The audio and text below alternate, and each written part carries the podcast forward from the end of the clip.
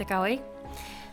Jsem zase tady po delší době po nemoci a takovým malým vyčerpání a konečně se dostaneme k třetí kapitole, která se jmenuje Branko má hlad a proto se dostane do vězení. Branko uháněl tak, že se málem skutálil do rokle. Neutíkal ze strachu před stařenou, ale protože mu působilo velkou radost upalovat světrem o závod. Dokonce se smál. Božínku, jak babička křičela. A ten papoušek, co to jen povídal. Och, uhojí strýček Jakova. Hm. Rokle vypadala za dne mnohem vlídněji než v noci. Jalovcové keře měly na větvích zelené špičky a nasazovali na květ. Napravo i nalevo stály smolníčky. Nahoře na kopci se tyčily proti nebi broskvoně a velké kameny se třpitily v slunci. V trávě se usadily drobné kapičky rosy a také staré olivy a fíkovníky byly posety krásnými rostnými perlami. Branko došel roklík áleji. Za dne působila téměř ještě temněji než v noci. Husté platany, které nepropustily světlo měsíce, nedovolily proniknout ani slunci. Také noční chlad se pod stromy nedostal a proto teď bylo v áleji dusné, lepkavé horko. Z města hrkalo poštovní auto, jedoucí k Plitvickým jezerům. Stádo hrdě klusalo proti vozu. Šofér troubil, ale musel zastavit vůz, protože krávy neuhnuly z cesty. Na silnici bylo v tuto dobu velmi rušno. Vesnický chlapec, který na branka rozpustile mrknul, hnal před sebou čtyři osly, obtížené těžkým nákladem beden, košů a pytlů. Dvě ženy jely na mescích do města. Do áleje vyjížděly i těžké selské vozy, tažené voly a mezi tím vším se proplétaly ženy a dívky s velkými nůšemi a nějaký sedláček s trakařem. Dva jezdci na kole jeli za stádem krav a bez ustání zvonili. Také od města přicházeli lidé. Dřevařští dělníci jdoucí do práce a skupina dělníků z kamenolomu. Kluci pohvizdující si nějakou písničku a seneští měšťané, kteří se ubírali do svých zahrad. Mlékařský vůz uháněl na svou obvyklou objížďku po vesnicích. Branko vstoupil branou do města. Slunce už vystoupilo výš a odráželo se od krásných, těžkých čtverhraných desek pokrývajících celé náměstí. Leskly se jako velké zrcadlo a lidé na nich vypadali jako šedavé skvrny. Chlapec šel ke kašně a ponořil do ní obličej. Opláchl se rukama a pak se otřepal jako pes. Až kapky stříkaly na všechny strany. U této kašny se mil každé ráno. Také ostatní chudé děti ze Sinie se tu mili, když nedali přednost tomu nemít se vůbec, nebo se jít vykoupat do moře. Na velkém náměstí byl prozatím klid. Jen vrátný Ringlnac s bílou čepicí nad louskáčkovským obličejem zametal před hotelem Záhřeb. Vpravo, vedle biskupského paláce, přivázali sedláci své krávy Přicházeli stále noví a přivazovali krávy k železným tyčím zapuštěným do čtverce mezi kamennými sloupy. Před krámem si dával starý dragan okovat meska. Branko chvíli přihlížel. Dragan zvedl meskovi nohu a Tomislav, klidný a vážný jako vždycky, přinesl podkovu. Jeho tovariš se vřel zvířeti tlamu dřevěným svěrákem. Zvíře se pokoušelo křičet, kousat a vyhazovat, ale už bylo pozdě. Vždycky, když sebou trhlo, stáhl mu tovariš dřevěným skřipcem nos, takže mezek pro bolestci ani neuvědomil, že mu starý Tomislav přitlouká podkovu k noze. Teprve, když tovariš odstranil skřipec, pocítil ubohý mezek, že se také stalo něco s jeho nohou, kterou Dragan pustil.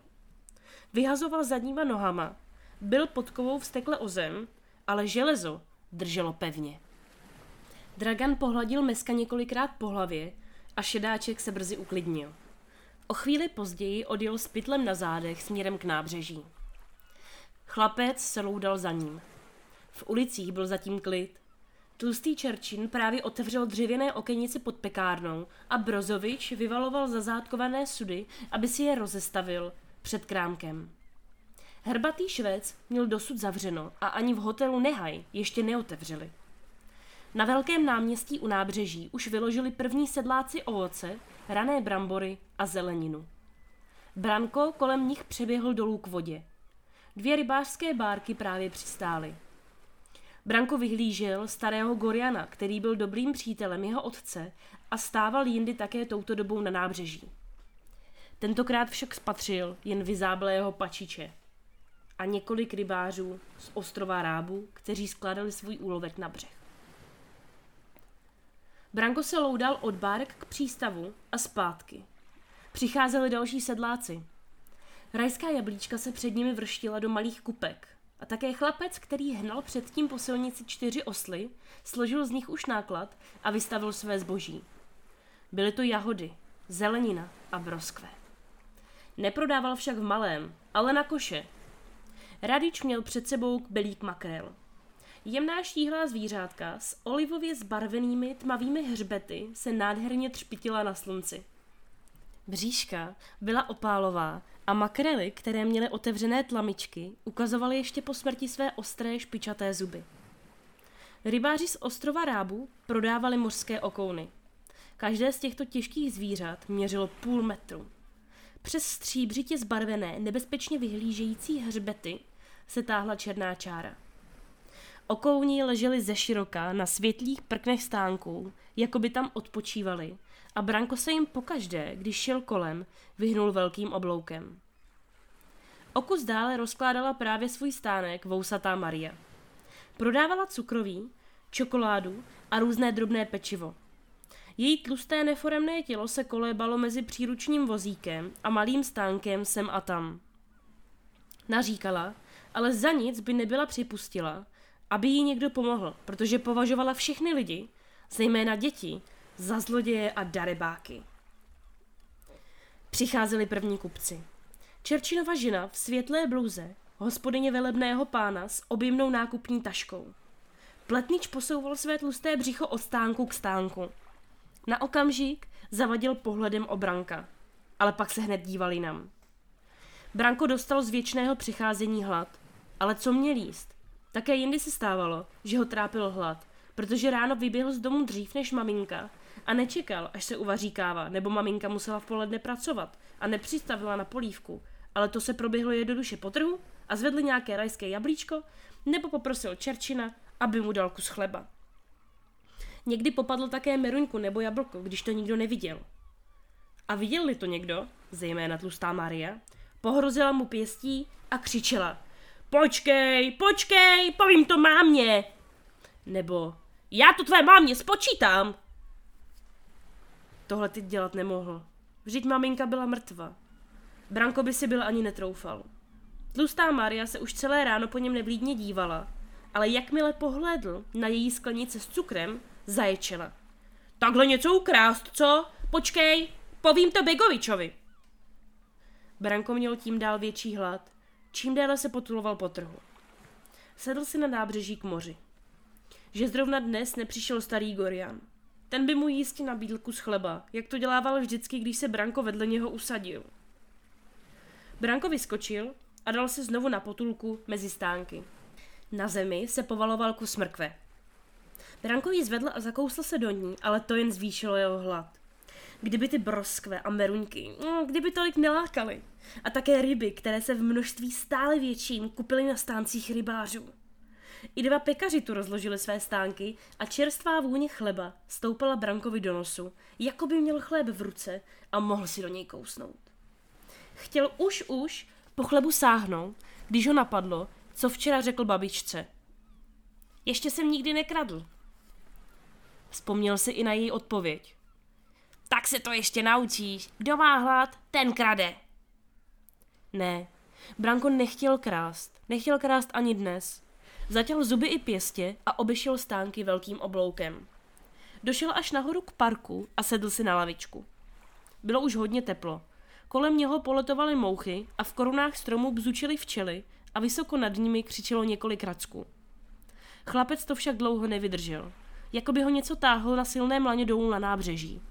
Nemusí přece krást. Třeba najde ještě nějakou mrkev, nebo dokonce rybu, kterou by si mohl upéci, nebo několik meruněk, které někdo zahodil, protože byly pomačkané a nedali se prodat. Na trhu zatím přibývalo lidí. Mnoho žen přicházelo od stánku k stánku. Rybáři si dali přinést z lodí další ryby a velký hoch z osly už také prodal své zboží. Rozmlouval teď, s vytáhlým hubeným děvčetem. Branko pozoroval děvče už od rána. Pevném drsném obličeji jí svítily smělé jasné oči. Na nose měla plno pich a ohnivé červené vlasy jí plály na hlavě jako oheň. Byla bosá a prostavlasá jako Branko a potloukala se právě tak, jako on, mezi stánky. Patrně se s velkým chlapcem znala, protože spolu už dlouho mluvili. Teď jí chlapec daroval několik rajčat. Strčila si je pod zelený svetřík, který byl spolu se starou hnědou sukní to jediné, co měla na sobě. Branko se zase protáhl kolem radíče. Rybář prodával právě starostově služce celou mísu makrel. Jsou přece čerstvé? ptalo se děvče. Jako vy sama, žertoval radič a nasypal jí ryby do nákupní brašny. Přitom mu uklouzla jedna ryba na zem. Děvče, které se smálo radičovým řečem, to vůbec nepozorovalo. Také radič si toho nevšiml. Jen Branko viděl rybu, ležící mezi nohou děvčete a odpadovou strouhou. Ohlédl se. Spozoroval rybu ještě někdo? Ne, jenom děvče s červenou kšticí, které před chvílí stálo s pohaničem oslu. Dívka se podívala na Branka a mrkla na něho, jako by chtěla říci, když ji nesebereš ty, vezmu ji já.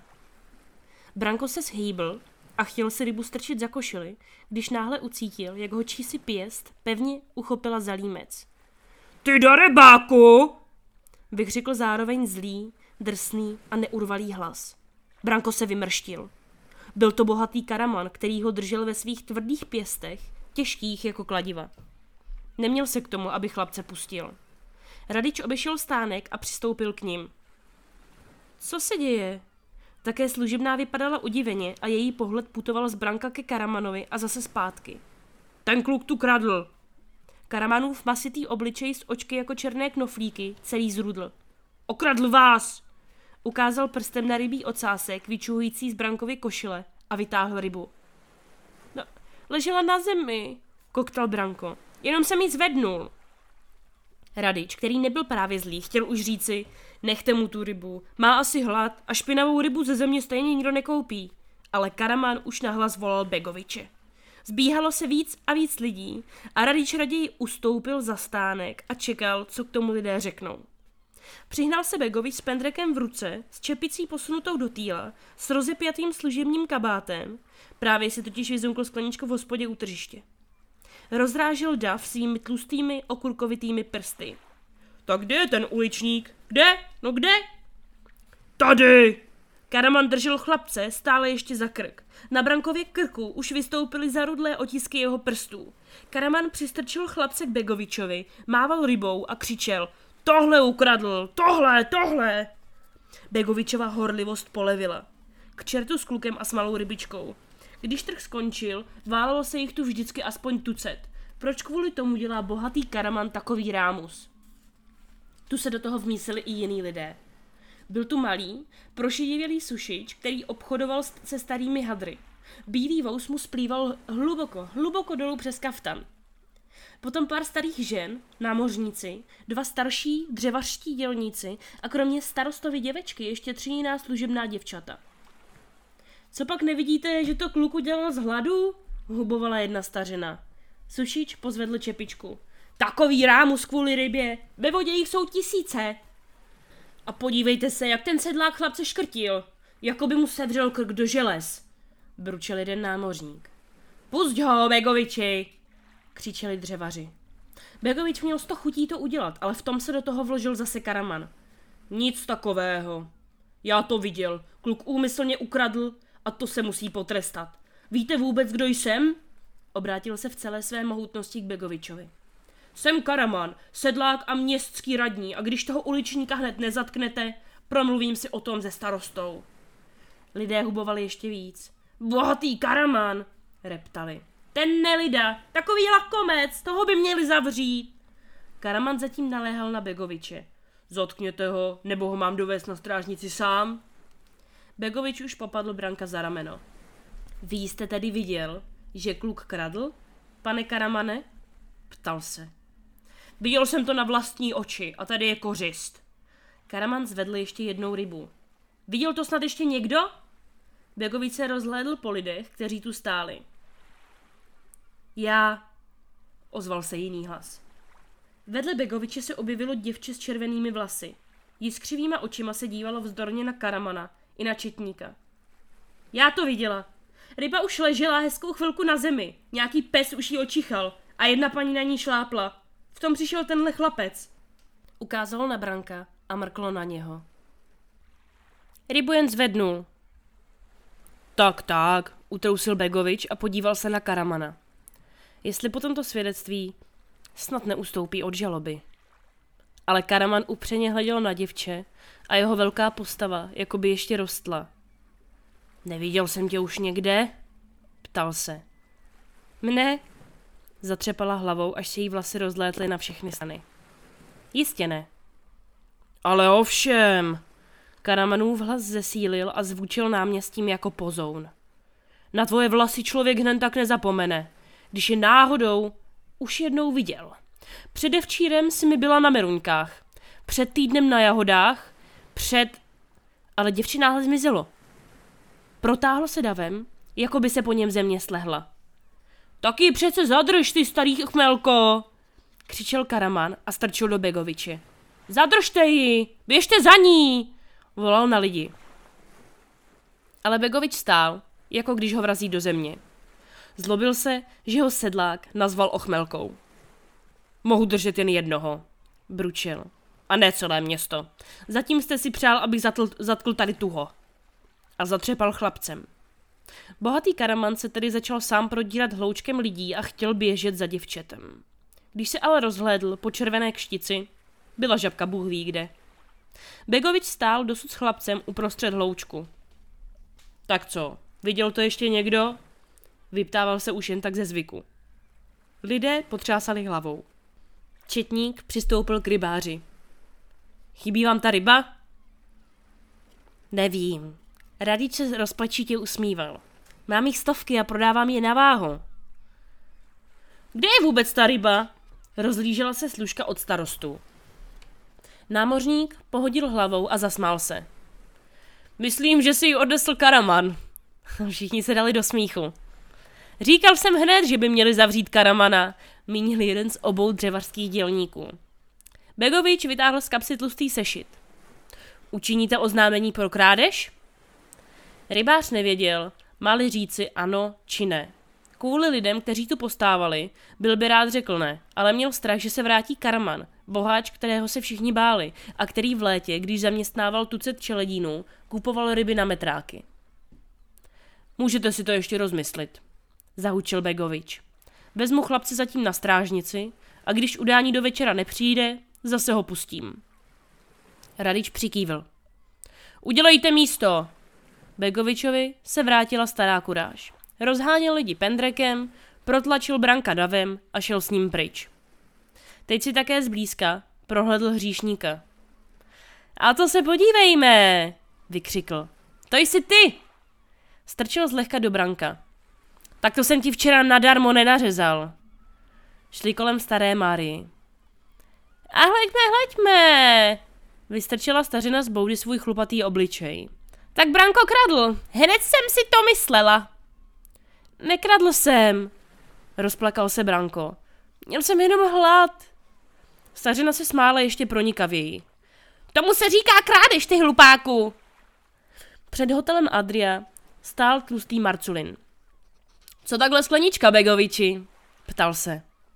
Vedu zatčeného. Begovič ukázal na Branka.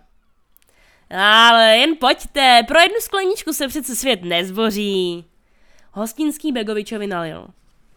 Co pak chlapec vyvedl? Něco sebral. Begovič se napil a obřadně si utíral vous. Co sebral? Rybu.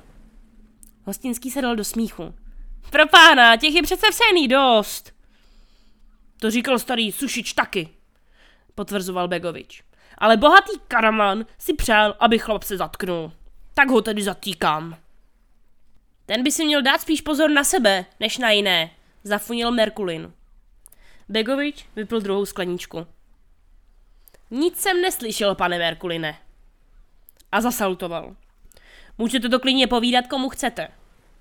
Hostinský nalil Begovičovi po třetí. Několik dětí poslouchalo, co si Merkulin s Begovičem povídají. Když potom četník s chlapcem pokračovali v cestě, děti před ním poskakovali a volali na lidi. Branko, Branko kradl, kradl, Branko, Branko kradl. kradl. Branko byl vzteky bez sebe a byl by nejradši skočil po dětech. Bylo mu také smutno, protože mezi dětmi spatřil dva své přátele. Před několika dny si spolu ještě hráli.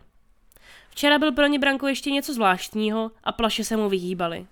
A dnes mu přezdívali zlodějů a nadávali mu. Brozovič stál před svým krámkem. Vzal si právě šňupec tabáku a pak se tahal za nos. Když spatřil Begoviče s Brankem, zavrtěl špičatou hlavou. No ne, řekl. Tak z kluka je už stejný tulák jako státy. Vedle Brozoviče stál jeho syn, stejně malý jako jeho otec, s čapkou gymnasistů na špičaté hlavě. Hoch vykřikl posměšně. Zloděj! Zloděj!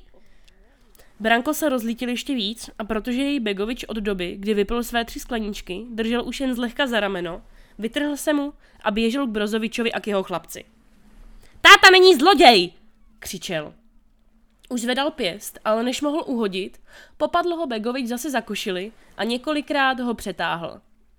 Ještě mi dělej nepříjemnosti, řekl vrávorící četník a pokoušel se uchopit pevněji Branka, který se vzdor utrženým ranám chtěl zase vyprostit. Konečně se četníkovi podařilo chlapce přidržet a vlekl ho dál. Stoupali příkrou uličkou a potkali už jenom jednu stařenu, která se za nimi ani neotočila. Na příští křižovatce už byla strážnice. Diordevič, druhý četník, stál před dveřmi. Tak co, konečně ho vedeš? Jak to, že o něm už víš? Ptal se Begovič překvapeně. Vím všechno. Diordevič stáhl hladce vyholený obličej do posměšného úšklepku a když na něho Begovič vyvalil oči, pokračoval věcněji. Volal starosta, že prý Karaman předal nějakého zloděje. Jestli jste už přišli, abych mu hnedka podal zprávu, až přijdete. Begovič se zatvářil docela nechápavě. Pro pána krále, to je krámů kvůli smradlavý rybě, bručel. Diordevič mu chlácholivě poklepal na rameno. Jen ho dej pod zámek, toho svého rybího zloděje. Vždyť ho nemusíme hnedka věšet. Branko doposud poslušně následoval Begoviče, ale pojednou se na Prahu před strážnicí vzepřel. Viděl ho patrně dům s těžkými železnými mřížemi na oknech a tabulka se zlověstým nápisem. Seny, Četnická stanice. Branko se vzpíral, stále urputněji. Co to má znamenat? Strčil do něho Begovič. Mám zase vzít pendrek? Neudělal to však. Místo toho zvedl Branka a přenesl ho přes práh. Branko zvrátil hlavu dozadu, aby až do poslední chvíle viděl nad sebou slunce. V tom zahlédl světle zelený svetřík a červenou kštici děvčete, která ho na trhu tak statečně hájila. Zdálo se mu, že už předtím se mu zelený svetřík několikrát myhl v ulicích Senie. Ale teď jej viděl zřetelněji a hned na to spatřil i tvář děvčete. Zamávala na něho. Pro Branka to byla útěcha a už se nebránil. Begovič ho donesl do místnosti, kde stálo kromě podloulého stolu a lavice jenom několik vysokých skříní na úřední spisy a velké stojací hodiny. Tak nám řekni, jak se jmenuješ, chlapče. Začal Djordevič, který obešel stůl. Branko, zahučil chlapec nevlídně. Dál, dál, chci vidět i druhé jméno. Babič. A kde bydlíš? Nikde, odpověděl Branko urputně. Nemáš matku? Begovič dával Djordevičovi rukou znamení a pak řekl. Předevčírem zemřela. Tedy mrtva. Djordevič udělal na papír křížek. Otec? Branko zase neodpověděl. Jeho otec je Milan, řekl za něho Begovič. Djordevič položil násadku. Milan? Nejlepší houslista, jakého jsem kdy slyšel. Brozovič řekl tatínkovi, že je zloděj. Vyhrkl Branko. Hleďme, Brozoviče, smál se Djordevič. Tak, tak, jestli to o tvém otci ještě jednou řekne, odpověs mu, ať si dá raději pozor, aby měl v pořádku váhy, až je budeme příště kontrolovat. A poté se obrátil k Begovičovi. Kam ho strčíme? Begovič, který si sedl na židli a zavřel oči, vyskočil. Co se ptal? No, kam ho máme strčit? Begovič přemýšlel. Nejlíp do poslední cely. Djordevič přikývil. Taky jsem si to myslel. Je největší a nejsvětlejší. Tam se bude nejmíň bát. Já se vůbec nebudu bát, řekl Branko nahlas. Djordevič na něho pohledl. Neříkal bych tohle předem. Když je člověk celý den sám, přijde strach sám od sebe. Begovič vzal ze stěny svazek klíčů a vedl Branka domem na dvůr. K tomu se přimykala postranní budova. Ve všech okénkách byly jen mříže. Jen v posledním, trochu větším, byly dvě obyčejné železné tyče, upevněné do kříže. Vstoupili do postranní budovy. Před nimi se táhla dlouhá, polotemná chodba. Begovič do ní zamířil svým šouravým krokem. Každé tři nebo čtyři metry míjely těžké dveře, zajištěné závorem a zámkem. U posledních dveří se Begovič zastavil, přehraboval se dlouho ve svazku klíčů, který měl u sebe, a potom otevřel a strčil Branka dovnitř. Tak, řekl. Tady zůstaneš, dokud si pro tebe zase nepřijdu. Přesně ve dvanáct ti přinesu něco k jídlu. Branko, který neodpověděl, slyšel ještě, jak za ním Begovič zabouchl dveře. Pak se rozhlédl. Místnost byla čtyři metry dlouhá a čtyři metry široká. Všechno tu bylo bílé, stěny i strop, dokonce i podlaha, posypaná hrubým pískem, se bíle třpitila. V celé místnosti nebylo nic než kbelík s poklopem. V zadní stěně bylo okno, které Branko už předtím viděl zvnějšku.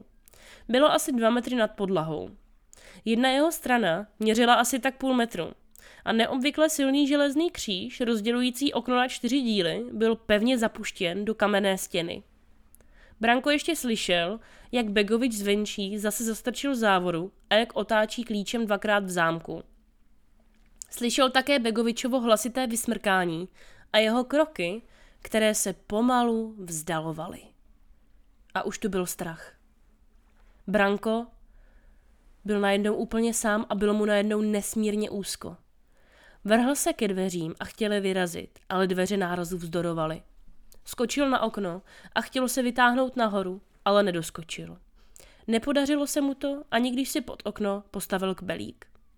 Vykřikl několikrát, nejdřív žalostně, potom hlasitěji, ale když nikdo nepřicházel, nechal toho a v zoufalství se schouvil do kouta v místnosti. Slzy mu vstoupily do očí. Plakal, protože seděl v téhle díře, protože přece jen kradl, ačkoliv nechtěl, a plakal, protože lidé nadávali jemu a tatínkovi. Plakal pro všechno a plakal stále bolestněji, dokud tíha, která mu ležela na srdci, aspoň trochu nepolevila. Nevěděl, jak dlouho tak pláče, když zaslechl pod oknem slabé škrábání. Kdo to může být? Podíval se nahoru. Neviděl nic, ale škrábání se ozývalo stále zřetelněji. Chtěl už vstát a zavolat, když spatřil, jak se nějaká ruka chytla železného kříže. O chvilku později se objevil zelený svetřík a než se Brankov vzpamatoval, i červené vlasy a hlava děvčete, které přednedávnem viděl. Vytáhla se nahoru a upřeně hleděla dovnitř. Patrně neviděla nic, protože se dívala ze světla do tmy. Seš tam? Šeptala.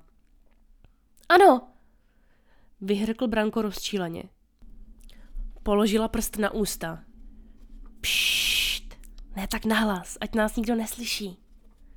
Branko mlčel. Sedla si do dřepu na okenní římsu a teď ho konečně také uviděla. Je to vysoko od tebe až sem ke mně? Ptala se. Asi dva metry. Možná i víc. Můžeš se nějak dostat nahoru? Branko zavrtěl hlavou. Nejde to. Tady venku to šlo. Ve zdi je plno trhlin. Zde je všechno hladké, sdělovalý Branko smutně. Není tam kbelík? Vyptávalo se děvče, které se stále ještě dívalo upřeně dovnitř. S tím to taky nejde, už jsem to zkoušel. Přinesu jsem ještě jednou. Podám ti ruku nebo ne? Počkej, počkej. Raději nohu. To bude lepší. Děvče prostrčilo železnými mřížemi nohy. Branko přinesl k belí a stoupl si na něj. Dosáhl na pevné, snědé špinavé nohy děvčete, jen špičkami prstů. Nemohl je ani zachytit, ani se dát na nich vytáhnout do výšky. Nejde to, Opakoval a zase slezl z belíku. Hmm, zabručilo děvče a znovu strčilo do celý hlavu. Dosud zakloněno, aby se nohy dostaly co nejdále dolů. Hmm, opakovala a po chvilce dodala. Počkej, vymyslím si něco lepšího. Branko viděl, jak pomalu mizí, nejdřív nohy, pak hlava a nakonec ruce. Zmocnilo se ho velké rozčílení. Kdo je ta dívka? A jak to, že se ho ujímá, když ho všichni opustili? Dokonce i jeho přátelé. Vždyť ti dříve sotva znal, vždyť ti dříve sotva zahlédl. Na nejvýš jednou dole u vody. Co to o ní říkal bohatý Karaman? Že u něho kradla merunky. To bylo Brankovi jedno. Jen když mu odtud pomůže. Rozčíleně přecházel sem a tam. Čtyři kroky ke dveřím a čtyři zpět. Jen aby zase přišla. Jen jestli ji někdo nezahlédl. Jen aby Djordevi s Begovičem nepřišli dřív, než se Branko dostane z cely. Uplynulo už jistě půl hodiny od chvíle, kdy děvče odešlo. Branko slyšel odbíjet půl dvanácté a o něco později tři čtvrtě. Teď by musela opravdu už brzy přijít, jinak to bude Begovič dřív než ona. V tom se ozvalo známé škrábání na okno. Ale neobjevilo se děvče, nejbrž tyč. Někdo ji prostrkával železným křížem, až ji zasekl mezi kříž a strop. O minutu později se objevilo na římse také děvče. Tak jsem tady, řekla, vycenila zuby a zasmála se. Přinesla jsem tyč, ale dávej pozor, strčím ti ji dolů. Nadzvedla ji a tyč začala klesat. Uskoč, zašeptala. Branko skočil rychle ke stěně a v tom tyč dopadla. Teď ji musíš postavit k oknu, poučovala ho. Podržím ti a ty se po ní vyšplháš nahoru. Branko se přichytil tyče rukama i nohama a šplhal po ní do výšky. Teď pozor! Podala mu ruku. Jejich prsty se do sebe zaklesly. Ještě trhnutí a Branko byl nahoře. Seděli teď těsně vedle sebe. Branko se všiml, že děvče má úzké rty, malé uši a světle hnědé oči. Leskly se jako jantar. Pihy mělo děvče skutečně po celém obličeji. I na špičatém smělém nose. Kdo vlastně jsi? Ptal se. Teď ti vojím fazději, odpovědělo děvče. Teď musíme koukat, aby směl mříž co nejdřív za sebou. Na to Branko docela zapomněl. Vždyť mříž byla dosud mezi nimi. Branko ji omatal. Byla studená a držela opravdu pevně. Zacloumal tyčemi. Myslím, že to ven nedostanem. to bych řekla, hlupáčku. Musí se protáhnout. Myslíš, že to půjde? Branko strčil hlavu do horního čtverce. Musíš to aspoň zkusit. Když to nepůjde, budeš to muset zkrátka zůstat tak dlouho, až tě Begovič zase pustí. Branko strčil hlavu ještě dál, ale zůstal vězet za ramena. Jsem moc tlustý, vzdychl si a už chtěl pokusu nechat. Strč hlavu dovnitř, poroučilo děvče. A zkus to nejdřív levou rukou. Tak, pomáhala mu. A teď hlavu? A teď ramena. Pokoušela se chlapce vytáhnout. Jsem opravdu moc tlustý. Vždyť jsi napůl venku, no tak, zkusíme to ještě jednou.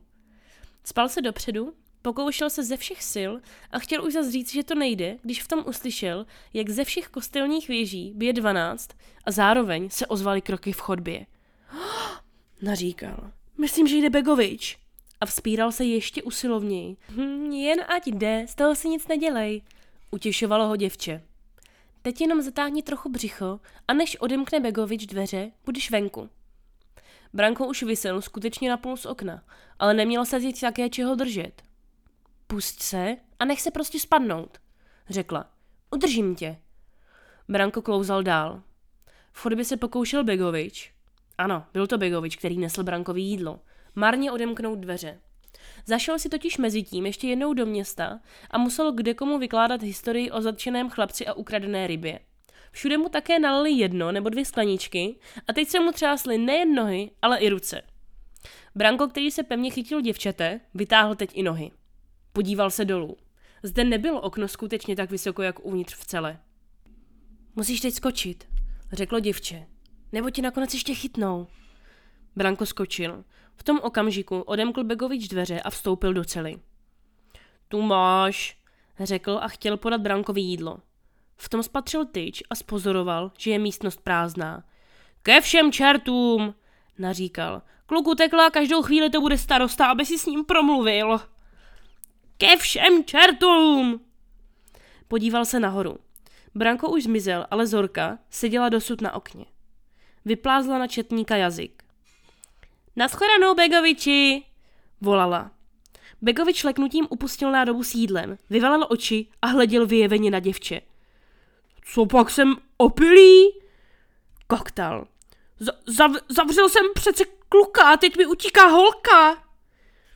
Děvče pohodilo vlasatou hřívou. Taky, že jsem děvče, smála se.